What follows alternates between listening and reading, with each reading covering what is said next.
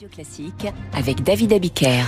Et avec François Vidal pour l'éditorial de l'économie avec les échos. Bonjour François. Bonjour David. On va manquer de terrain pour construire les usines du futur. Plus de 100 000 hectares d'ici à la fin de la décennie, selon une étude du spécialiste de l'immobilier d'entreprise, Arthur Lloyd. Oui, mais c'est uniquement parce qu'on le veut bien, hein, car la France ne se retrouve pas subitement à court de réserves foncières.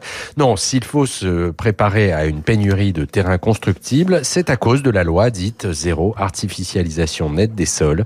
Ce texte, voté en 2021, prévoit en effet de diviser par deux la consommation de sols naturels d'ici à 2030, puis de l'interdire à l'horizon 2050.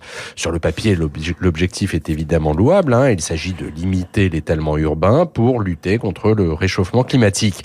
Mais il percute de plein fouet le programme de réindustrialisation promu par l'exécutif en limitant la capacité d'accueil de projets d'avenir sur notre territoire. Sans nouveau terrain, pas de gigafactory. Donc si je comprends bien, croissance économique et développement durable sont une nouvelle fois incompatibles. Ben, en tout cas, tant qu'on élaborera les politiques publiques visant à assurer la transition écologique sur l'ère du yaka faucon, en considérant que l'intendance économique et sociale suivra.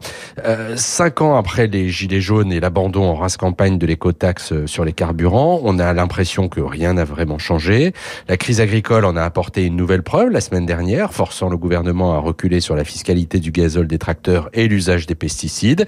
Et ce sera bientôt à l'entrée en vigueur progressive de la loi zéro artificialisation des sols d'apporter son lot de tension. Un nombre croissant d'élus locaux commence déjà à alerter sur les risques de cette sobriété foncière, frein au développement économique, hausse des prix du mètre carré, à l'achat ou à la location, perte d'attractivité. Les effets pervers ne manquent pas et ils n'ont rien d'artificiel.